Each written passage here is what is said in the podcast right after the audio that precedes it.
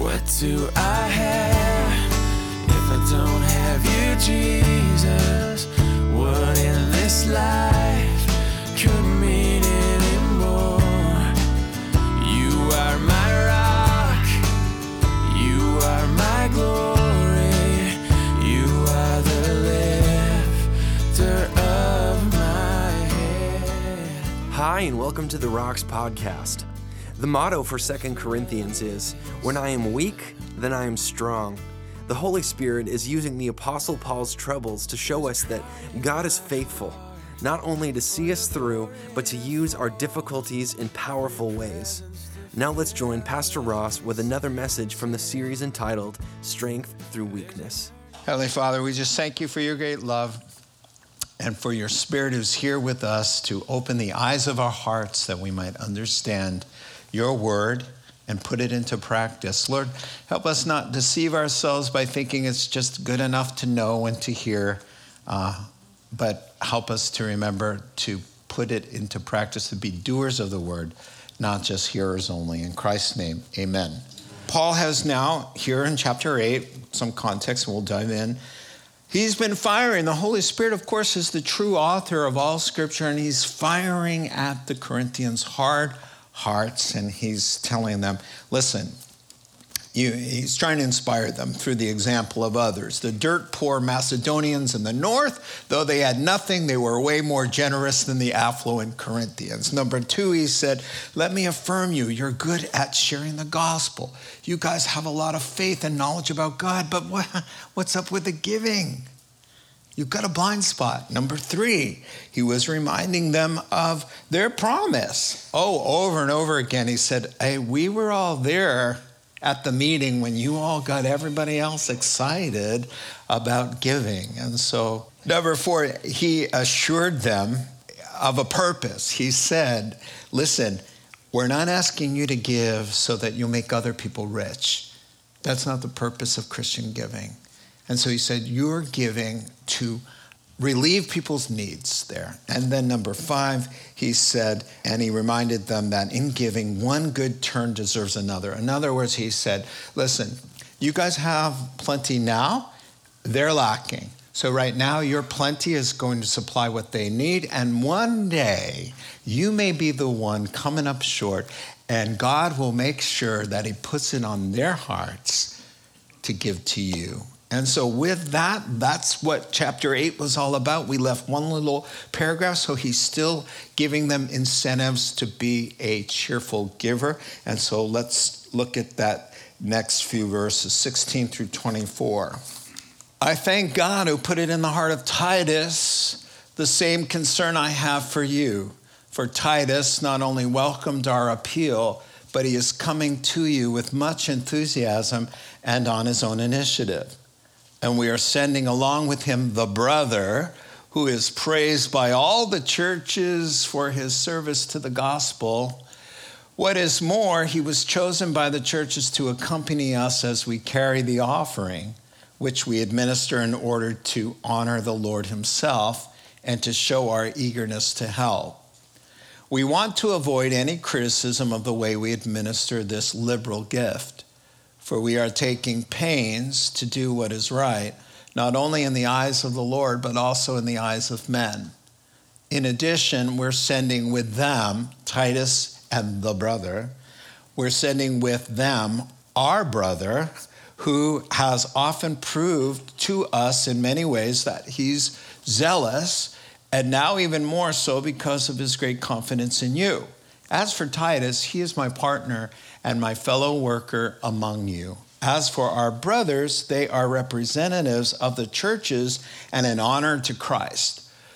Therefore, show these men the proof of your love and the reason for our pride in you, Corinthians, so that the churches can see it. All right, so with all this coming and going and Titus and the two guys, what's happening here? Let me give you some context and then we'll dive in because it can be a little confusing. Titus eh, has just come back from them to Paul, and now Paul is writing Second Corinthians and going to hand it to Titus with the two brothers, and they're going to go with the purpose A of giving them Second Corinthians and B, preparing this offering, helping them get it ready so that Paul is going to be able to come with other church leaders and come and receive the offering.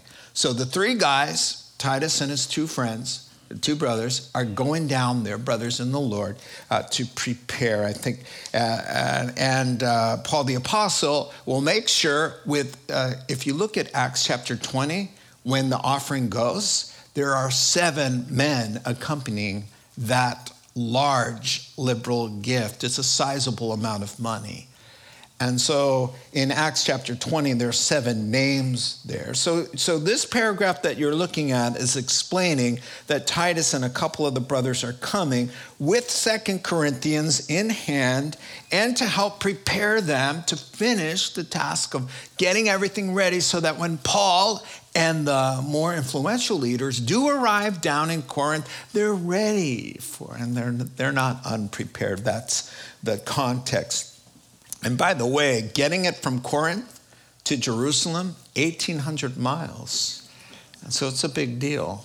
All right, so let's dive in here. No one knows better than Paul that talking about money is a very ticklish thing. It's very sensitive, it's fraught with all kinds of pitfalls, isn't it? To this day, you can tell his sensitive language and how he's uh, having to be uh, very careful with his words. He's going to take every precaution to help them understand um, the grace of giving. And so, continuing now with the theme of encouraging uh, Christians to give, to be generous in the way that they live, here's another incentive in this paragraph here.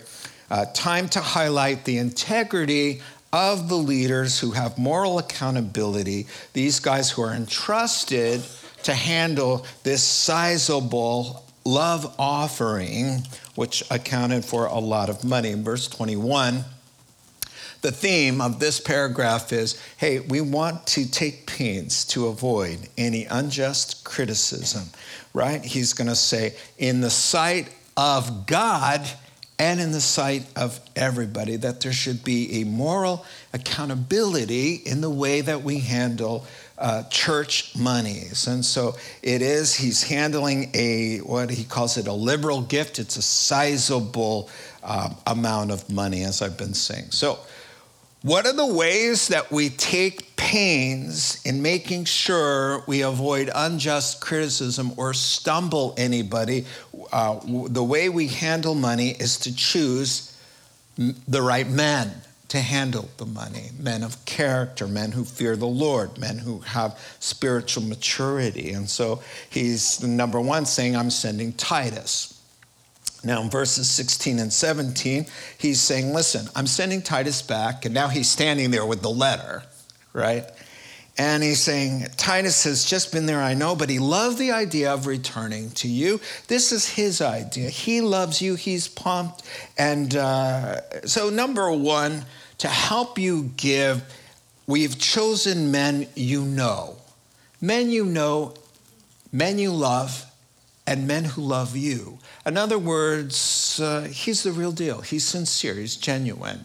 These are men you can trust. And so uh, he loves you like I love you, verse 16 says in true, he's a true believer, he's true to the faith, he's true with his love for you. And so now, secondly, he says, I'm sending you Titus and these two guys, really men of good reputation. So, to increase the spirit of giving in the church, he's focusing now on the integrity of the leaders, that they have a stellar reputation, not just in the church, but in the whole community. He's going to talk about this guy and says the whole region, all the churches, you just mentioned his name, and everybody lights up and says, Well, what a zealous guy. And the word zealous there for that brother uh, is the word to boil over. He's boiling over with zeal and dedication and love for the Lord. So, verse 18 now we're going to meet these two unnamed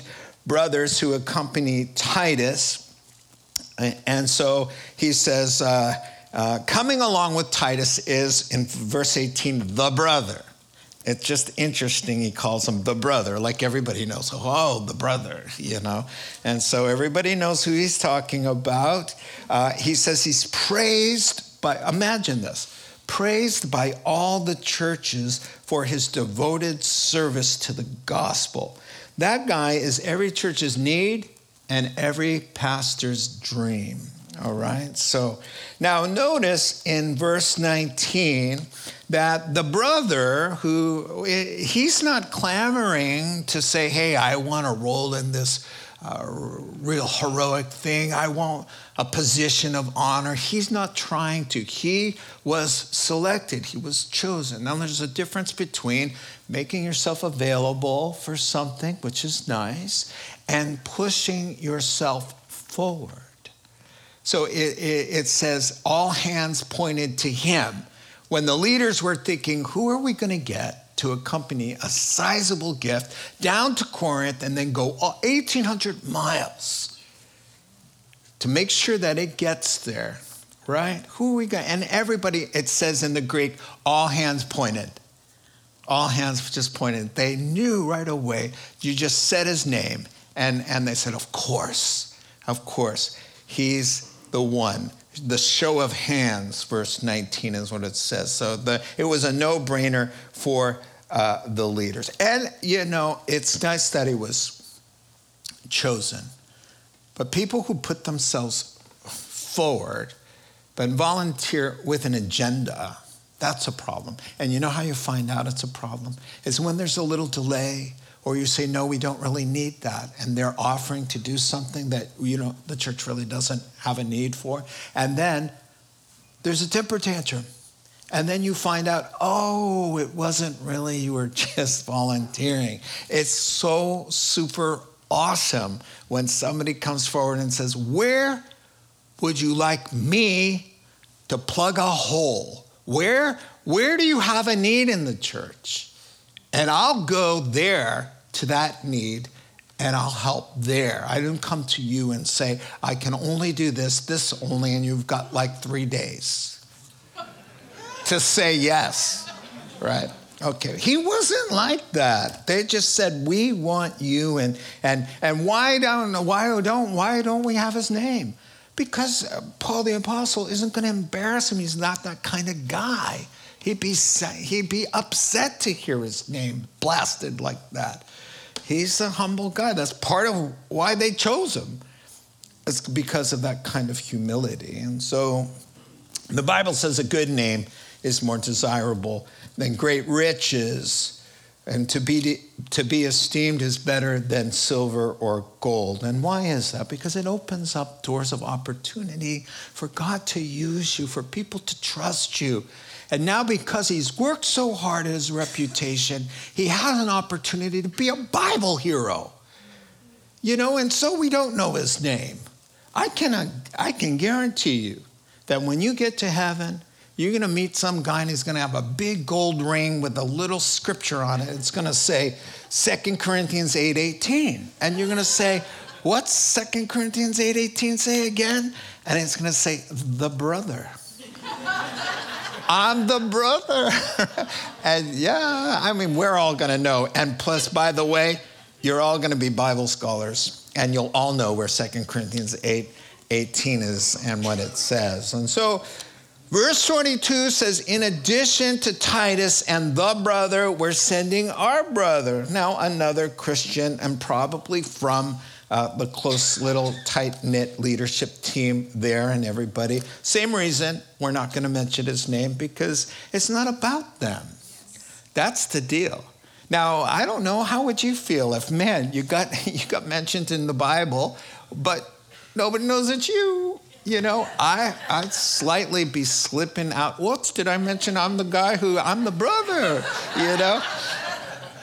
It be hard, but that's precisely what it is. He's selfless. He must increase, I must decrease. That's, that's the kind of guy they guys they were. And so this other brother, now he's coming, he says, This our brother, we're sending along with this team. He has proven himself to us in many ways. Now that goes right along with 1 Timothy chapter 3, where it says, Listen, These young men, uh, they must first be tested, and then if there's nothing against them, let them serve. 1 Timothy chapter 3, verse 10.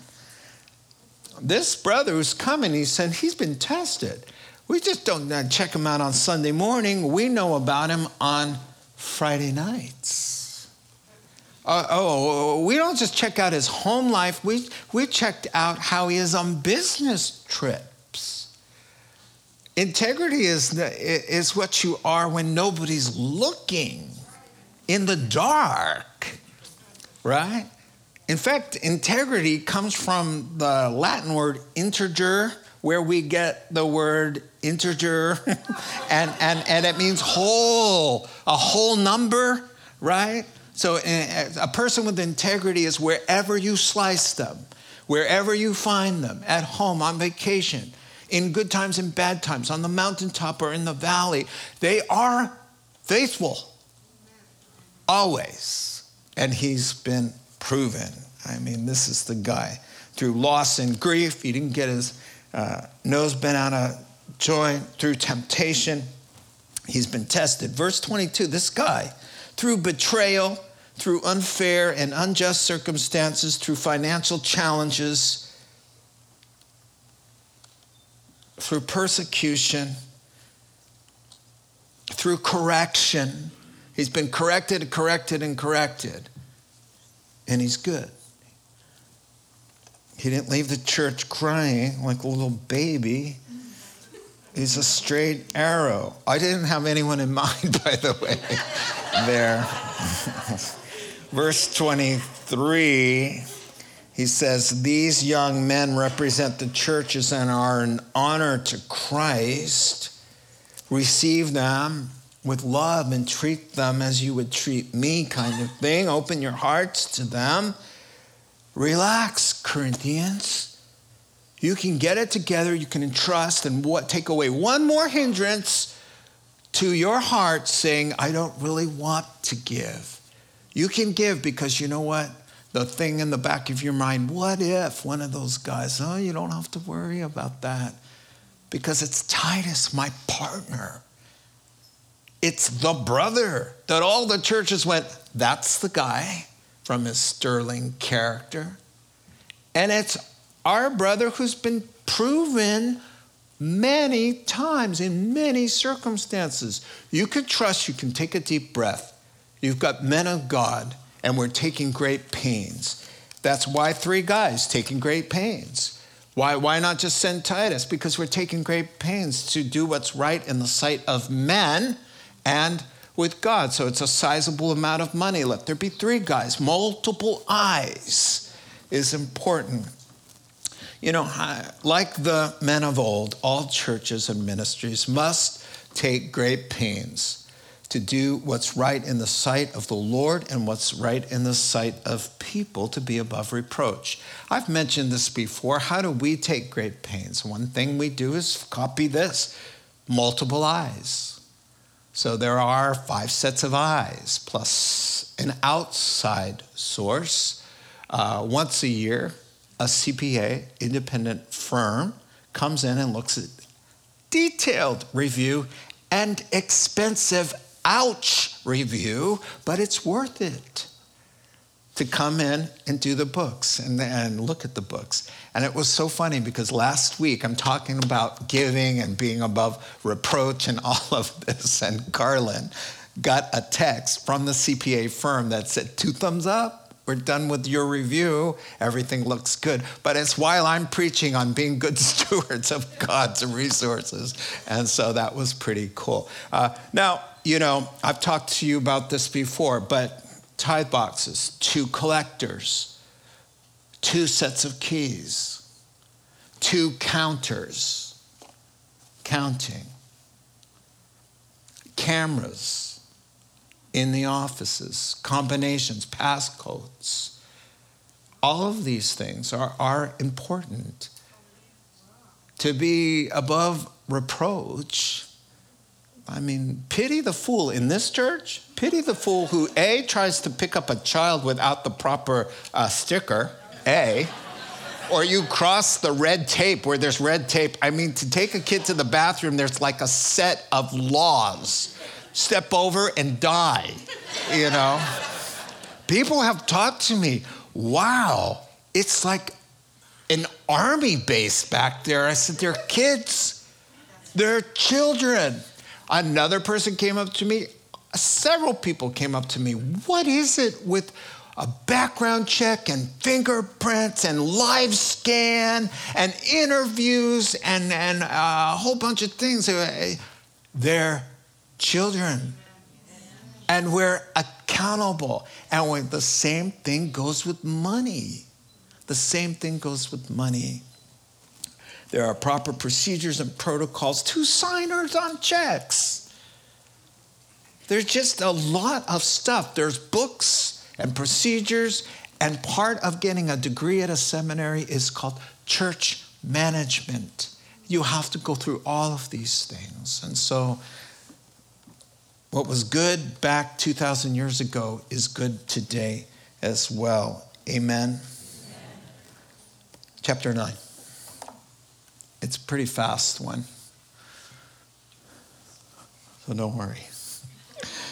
There's no need for me to write to you about this service to the saints. That's hilarious line to me. That's why I'm writing to you and spending two chapters doing it. But I'll, I'll explain this to you because it's very wise. There's no need for me to write to you about this service to the saints. For I know your eagerness to help, and I've been boasting about it to the Macedonians up here in the northern parts of Greece. They're in the south. Telling them that since last year, you in the lower region of Greece were given, were ready to give, and your enthusiasm has stirred most of them your enthusiasm, Corinth, your talk anyway, has stirred much of them into action. They're giving, you're talking, and thank you for that. But now we'd like to see some money. All right, verse three. But I am sending the brothers in order that our boasting about you in this matter, the three brothers, Titus, the brother, and our brother, should not prove hollow but that you may be ready as I said you would be. That's the job of Titus and the two brothers. Help you get it together, quite literally. Uh, number verse 4 For if any Macedonians, us northerners, eh, who I've been bragging nonstop about you guys to, come with me and find you unprepared, we, not to say anything about you, would be ashamed of having been so confident. I love Paul. So I thought it necessary to urge the brothers, Titus and the brother and our brother, to visit you in advance and finish the arrangements for the generous gift you had promised. But I don't have any need to tell you about it. But you know, come on. Then it will be ready as, oh, look at this. Then it will be ready as a generous gift, not like I have been nagging you, not as one grudgingly given. Let me tell you what's up with this. Paul is parenting. Paul is parenting his spiritual babies. All right?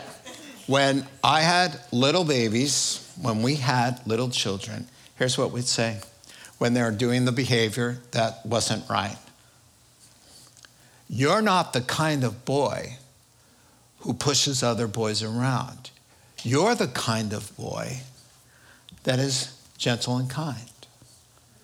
You're not the kind of child who answers people back rudely. You're not that kind of child, even though they're doing it right there. But you're saying to them, you know what? You can either make a choice right now to be that kind of child or not. I'm saying God created you in a different way, and I'm believing you are going to go that way. But you still have a choice right now. But He's parenting them. He's saying, listen, He's saying, where did I got it written down somewhere? He's saying, I know you don't need me to say this. He's saying, I know you guys are the last people in the whole world who would ever need a prompt to give to be generous, right? Or are you? That's up to them. If they can't figure out the kind of playful gestures of saying, Come on, are you or aren't you?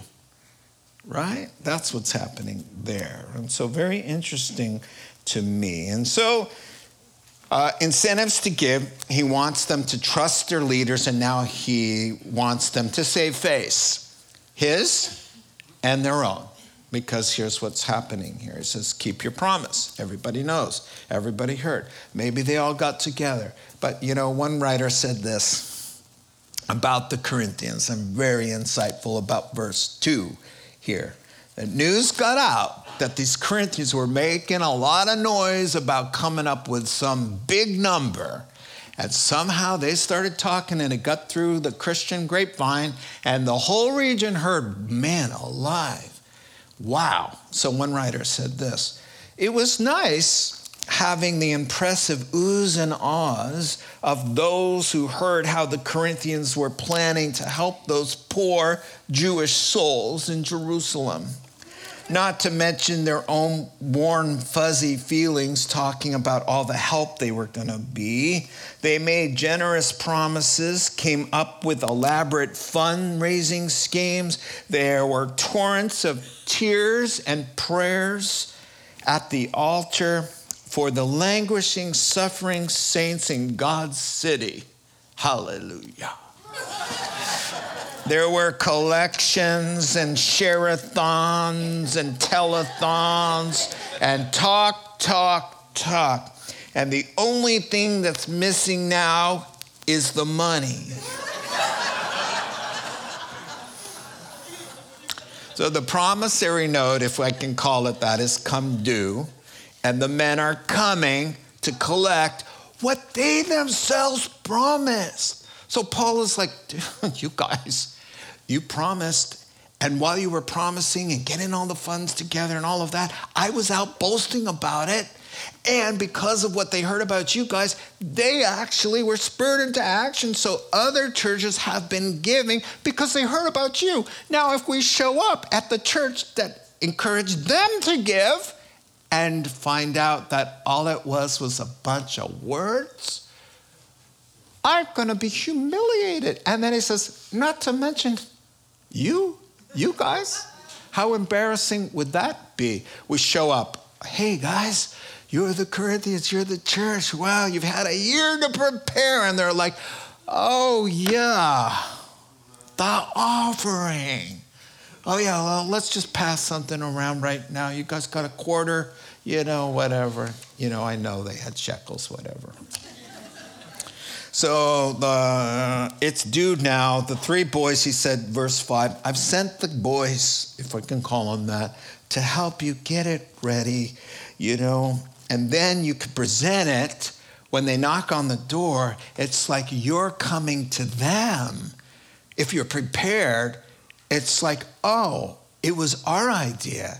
But if they come and you're not prepared, it's going to look like you don't want to give it and you're not ready and that that there's some sort of pressure involved. And we wouldn't want that right? And so paul i love him. I can't wait to meet him. Uh, 2 corinthians 9 6 through 15 and we're finished. Remember this whoever sows sparingly will also reap sparingly and whoever sows generously will also reap generously this is not a televangelist speaking to you. This is the Holy Spirit. And just because it's been abused to death, abused to death, it doesn't mean it's not true. Abused, taken advantage, perverted by evil, evil men who took the promise of God that is true and aimed it into their own bank account. There's going to be hell to pay for that kind of behavior. Remember this, the Holy Spirit says, whoever sows sparingly will also reap sparingly, and whoever sows generously will also reap generously. Each man should figure out in their own hearts what they want to give, not reluctantly or under compulsion, for God loves a cheerful giver. Verse 8 And God is able to make all grace abound to you, so that in all things, at all times, having all that you need, you'll abound in every good work. As it's written in Psalm 112, verse 9 He has scattered abroad his gifts to the poor, his righteousness endures forever. I think you'll be surprised what that truly means. Verse 10 Now he who supplies seed to the sower and bread for food will also supply and increase your store of seed and will enlarge the harvest of your righteousness. You will be made rich in every way. There's so many ways to be wealthy, but in every way, so that you can be generous on every occasion. And through us, through us, your generosity will result in thanksgiving to God this service that you perform is not only supplying the needs of God's people, but is also overflowing in many expressions of thanks to God because of the service by which you have proved yourselves. Men will praise God for the obedience that accompanies your confession of the gospel of Christ and for your generosity in sharing with them and with everyone else. And in their prayers for you, their hearts, will go out to you because of the surpassing grace God has given you. Wow. Thanks be to God for his indescribable gift. So we finish up now. Some of the incentives for giving. You can give because you can trust your leaders. If you can, trust your leaders. Number two, uh, to avoid embarrassment. And in their case, it was because they boasted and promised, and now everybody was coming to get it. But in our case, that works too, because we're going to be evaluated. And that will mean our giving records will be evaluated before you and the Lord. So we don't want to be embarrassed on that day. Whoopsies, I spent more on lattes than the work of the Lord, right? As I talked about last week. I don't want to hear that at all. And now he says the results of generosity, the, another incentive for giving is its benefit to you. And it seems to me that the Holy Spirit does not have a problem letting the giver know that something good is going to come your way because of obeying what God says to do is take care of the house of the Lord, the ministry that is enriching you. You have an obligation to sustain financially. And that's, he says, when you do that, I'm going to bless you. And that's what it says. Now, let's talk about this law of uh, the spiritual law called the boomerang effect. All right? Because Jesus said, Jesus, your Lord, not a televangelist, he says this. Jesus said, Give, and I promise it'll be given to you. But in greater increase, he says. That's a promise. So, this is what this is talking about, this paragraph that you're looking at. Uh, what goes out in giving comes back with an increase. Now, verse 6, he says, Remember this in other words, don't forget this. There's a spiritual law here. Remind your reluctant, little doubting, unbelieving heart that you're not losing something, you're investing something. And every time you invest and give, there's a harvest every single time. I hate even using that language because it's been so abused, but it's true.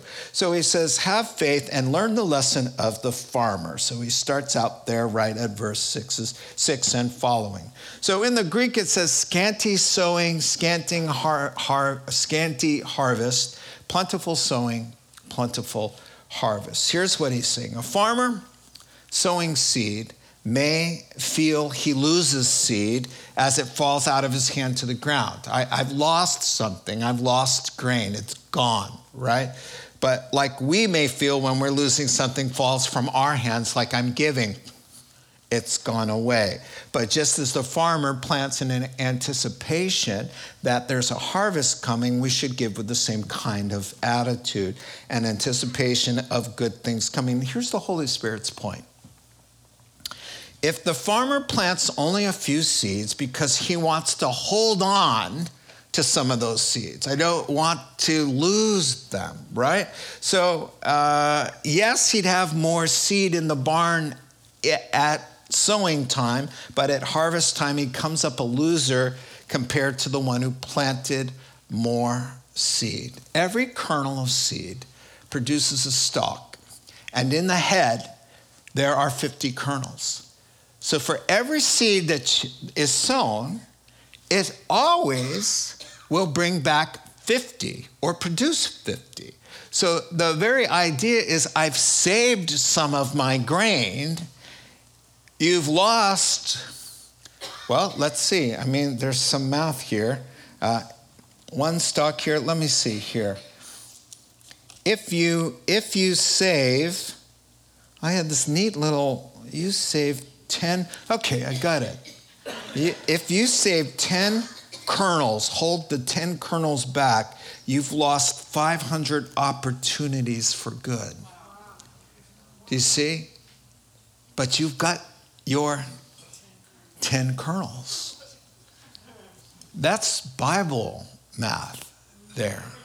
And I'll tell you what, I'm already talking to a very generous crowd. I already know that. And when you talk to generous givers, they already know, they learn. That's why they're generous. That's why they're still generous. And so the paragraph goes on to say, no worries about being generous because some people think, you know, well, the, one of the things that hinders people from giving is you just feel like I, am going to give too much or, or I'm going to, yeah, right.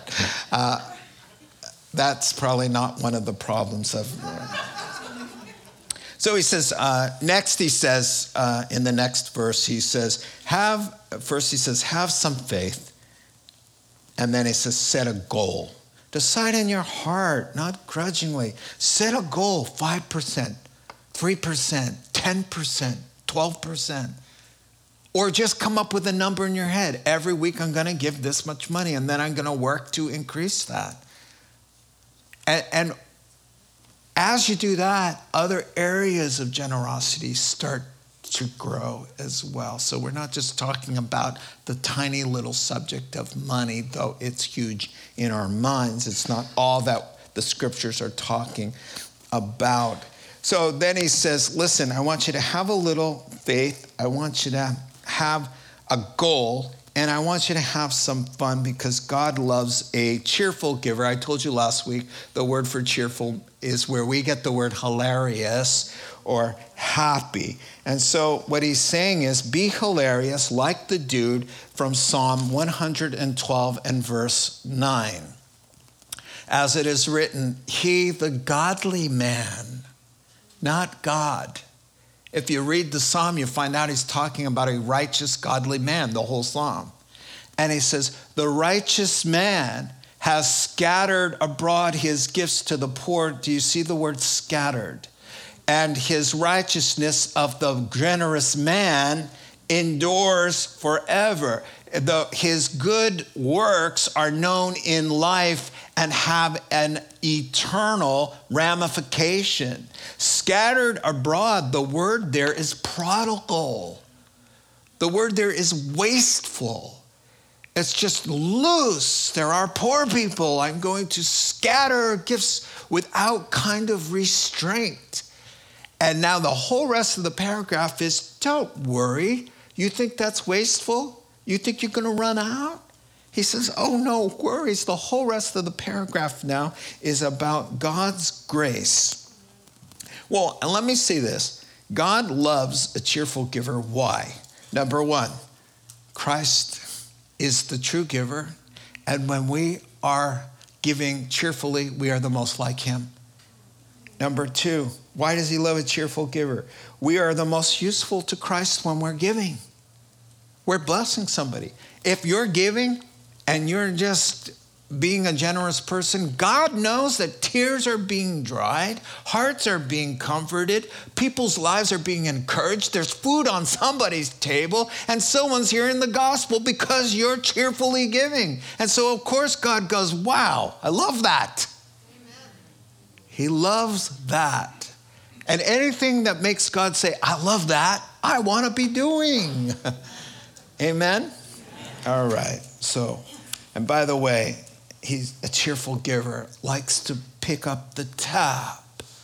He doesn't play the game, oh, oh, do I have my wallet? Oh, do I have my wallet? He doesn't do that. He actually beats you and pulls the wallet out and pays. I was out to lunch with a guy who never lets me pay, right? And I just got tired of it, right? And so I got there early and I went to the waitress. It was at Piner Cafe. And I pulled out my little debit card and I said, Listen, I'm with this very obnoxious man. and he will never let me give ever. And I said, Do not take his card, right? Here it is. And she goes, Absolutely. And so I loved it. He was just eating, eating, and we're doing our thing and talking.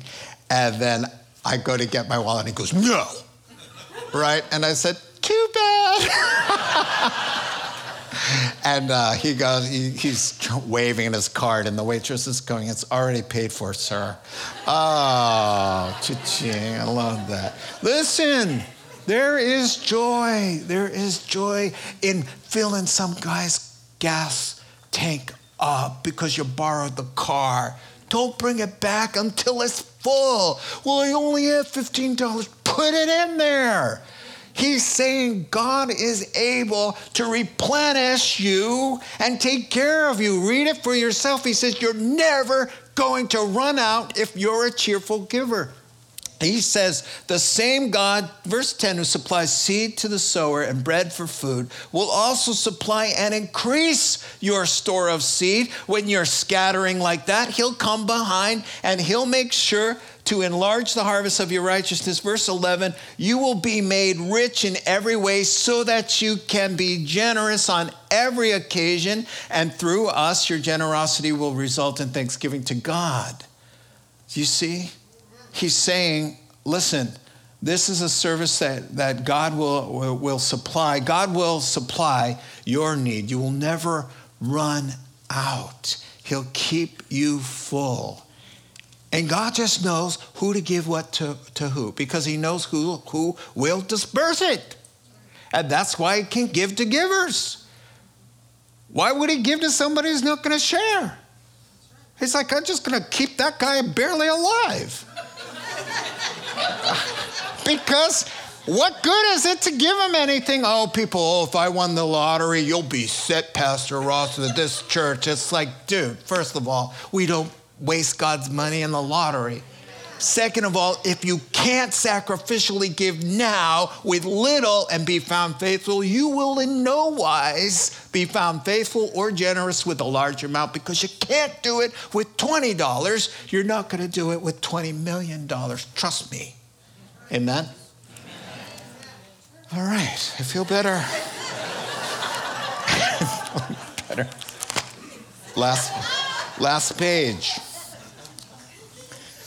Here's what verse 8 says, and verse 10 and 11. I'm going to paraphrase it for you. You'll never, ever run out when you're a giver. The all sufficient God who has endless storehouse of grace will keep replenishing you, hilarious givers. He promises to resupply givers everything they need whenever they need it so that on every occasion they can be a blessing and be a hilarious giver. And then verse 10 says, Not only will he replenish, check it out right behind me, he'll increase your resources so you can be enriched in every way on every occasion so that you can keep being generous. And then verse 11 attention, all hilarious givers. You won't, won't run dry. You'll have nothing to worry about. Keep on giving. There's more where that came from, says God. And here's a nice quote here. We'll end. Here in these verses, God has forever put an end to that nagging fear of giving, uh, uh, of not having enough left over after giving for our own needs. And he, he paraphrases God as saying, like I would ever let that happen to you.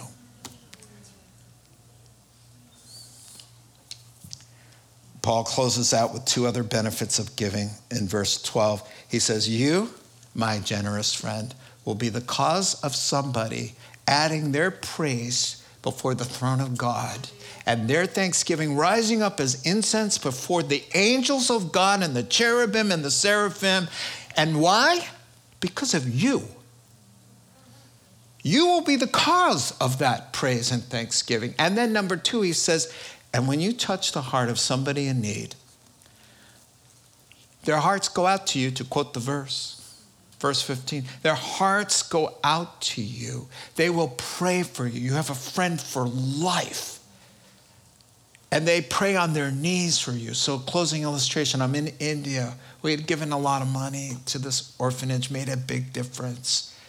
And one of the girls, one of the orphan girls with bare feet, just dirty, said, I want to pray for them. And they said, they gathered around and interpreted her prayer and just about sliced me into a thousand little pieces to hear this little orphan girl pray for the rock and pray for Pastor Ross and pray for you. They wanted the names of all my kids and everybody that they could think of. And this little girl is thanking God before the angels, before the throne and asking and invoking the presence of God as an orphan.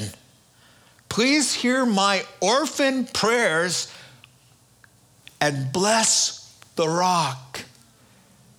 So, you know, one person told me, and I, I promise this is my closing closing illustration.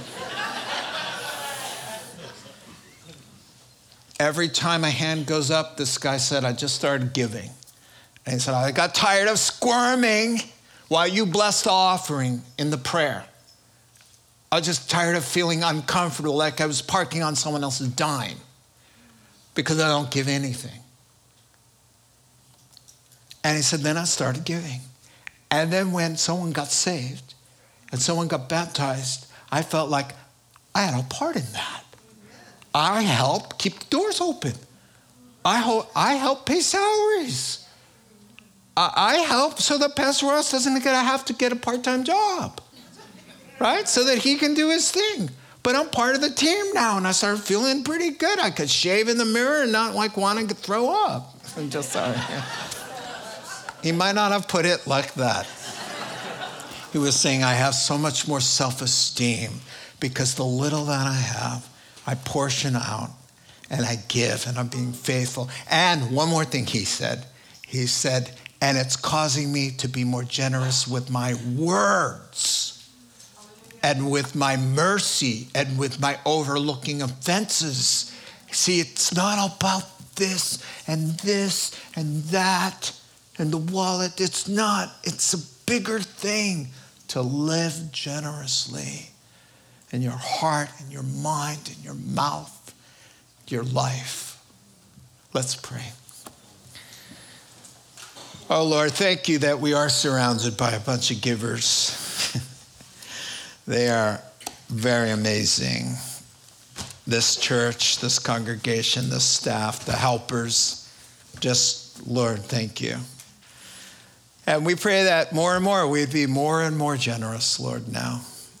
That you'd fill us with that grace, because as he said at the end there, it all comes back to the grace of God that enables us to do anything good at all. So we give you all the praise for anything good and all things good. In Christ's name, amen. As I mentioned last week, I, I love that there's no need right now. The church is in no, uh, no debt, zero debt. We have a great savings account. We pay our bills on time. Our landlords love us, you know. And yet, this is the truth. This is the truth. And so now Paul goes on back to their relationship problem and doesn't mention money anymore. Just heads up. Chapters 10, 11, 12, and 13 are all back to the problem again. And, uh, I'm just so thankful that we have the Word of God to guide us in these matters. Father God, thank you for your love. Thank you for meeting all of our needs, and thank you for your great blessing that's rest upon the rock and all the grace you've supplied. Bless us now. Teach us, God. We all we all fall short, Lord. We all could give even more, God. We could be more generous. So help us to be listening to the Holy Spirit and ready to obey as you prompt us to put some of this into practice tonight and tomorrow. In Jesus' name, amen. You have been listening to the Rock Podcast. Our regular services are held on Wednesday nights at 6:30 and Sunday mornings at 8:30 and 10:30 a.m. in Santa Rosa, California. If you would like to learn more, please visit our website at cctherock.org.